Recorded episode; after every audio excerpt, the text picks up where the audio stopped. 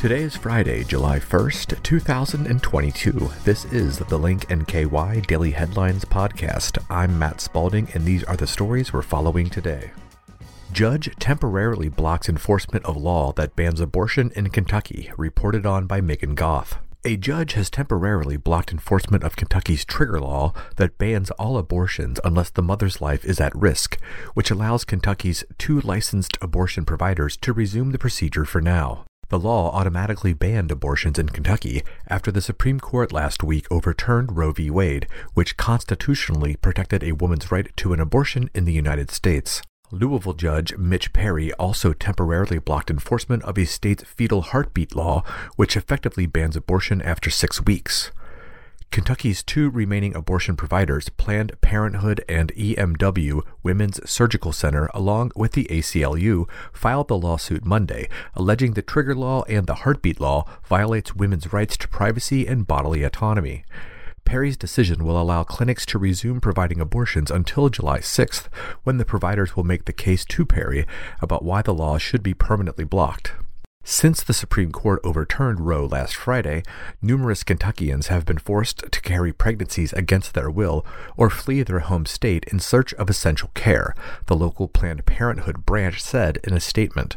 Despite this victory, we know this fight is far from over, especially with politicians like Attorney General Daniel Cameron doing everything they can to score political points at the expense of Kentuckians' well being. We won't stop fighting for people's ability to access the essential abortion care they need in Kentucky. The government should never have the authority to force a person to remain pregnant against their will. Attorney General Daniel Cameron released a statement condemning the law's blockage, saying he will do everything possible to defend the laws. In the wake of an historic victory for life at the nation's highest court today, one judge in Kentucky has, without basis in the Kentucky Constitution, allowed two clinics to resume abortions, Cameron said. We cannot let the same mistake that happened in Roe v. Wade nearly 50 years ago to be made again in Kentucky. We will be seeking relief from this order. You can read the decision at linknky.com. A look back at Ludlow's big days, a circus, a streetcar, and motorcycle racing, reported on by Haley Parnell. Before Ludlow was Ludlow, it was American inventor William Bullock's idea for a utopian city he called Hygeia, Greek for health. Originally from New York, Bullock got his start in London as one of the first people to show rare artifacts. He took Egyptian artifacts to London in 1812 and commissioned Egypt Hall, an exhibition space for the artifacts. He was one of the richest men in the world at the time, Paul Miller said during the Behringer Crawford Museum's History Hour Wednesday night. He inspired P.T. Barnum to create the American Museum. The circus, showmanship, and destination creation really, we can thank William Bullock and all the Londoners for going and seeing these oddities and for inspiring P.T. Barnum. The museum held a history hour on Ludlow's destination economies past, present, and future, and Miller, a Ludlow business owner, Bircus Brewing, was this weekend's speaker. Bullock had so much money he visited Cincinnati and bought all of the land that was modern day Ludlow, Miller said. Miller said Bullock had a real estate plan to try and relocate Londoners to Ludlow. Bullock purchased the land in 1827 and had British architect John Buonarotti Papworth map out the town, which he named Hygeia. The plan included public buildings, a school, library, museums, baths, churches, and several squares, according to kyatlas.com. During this time, Bullock had invested in a silver mine and went bankrupt. Bullock never built the development, and he sold the land to Israel Ludlow Jr. in 1846. Ludlow went on to found the city we know today in 1864. Ludlow's father, Israel Ludlow Sr., was one of the first to survey Cincinnati and became one of 27 people that founded the city. After Ludlow was incorporated, its destination economy followed suit.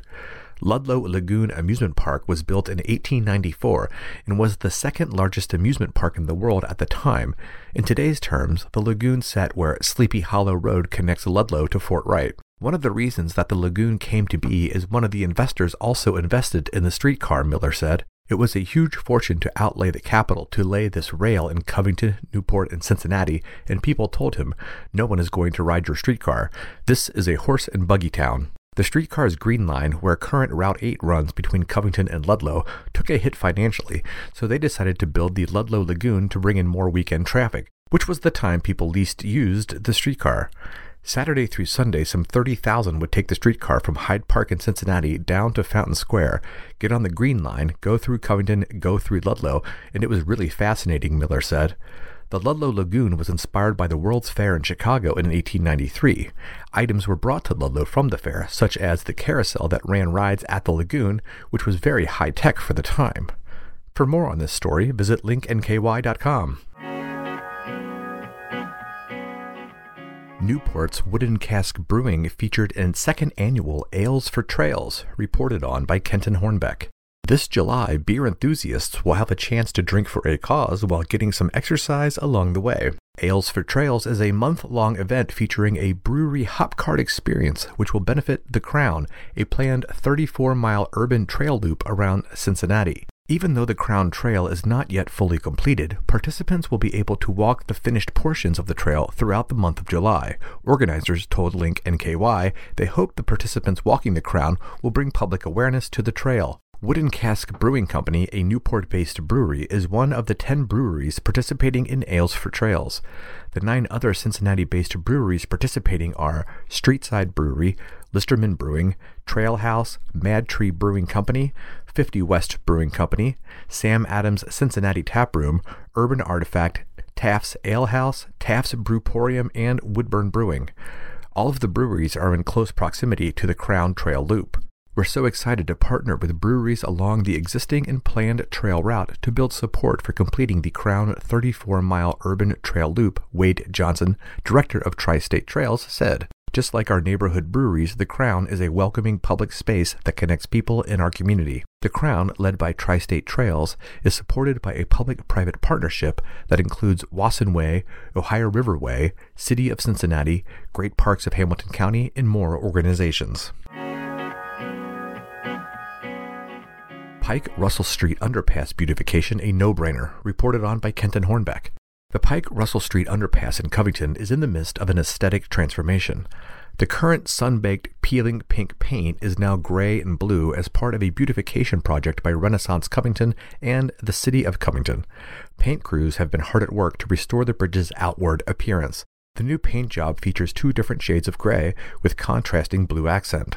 The underpass hasn't been painted since the early 2000s, said Nick Wade, executive director of Renaissance Covington we were kind of thinking through some transformative projects we have in the community, and this was a no brainer option for us, Wade said. The city of Covington paid for the project.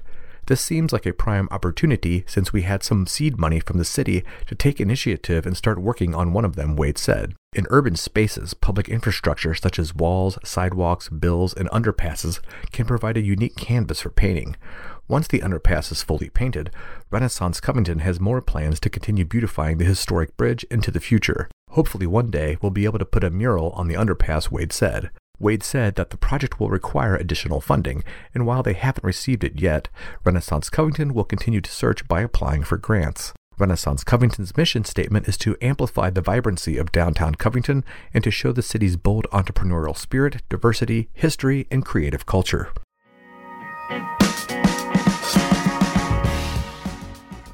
Those are the headlines we're following for Friday, July 1st, 2022. Enjoy your Independence Day weekend and please celebrate safely. The Link NKY Daily Headlines podcast will return on Tuesday, July 5th.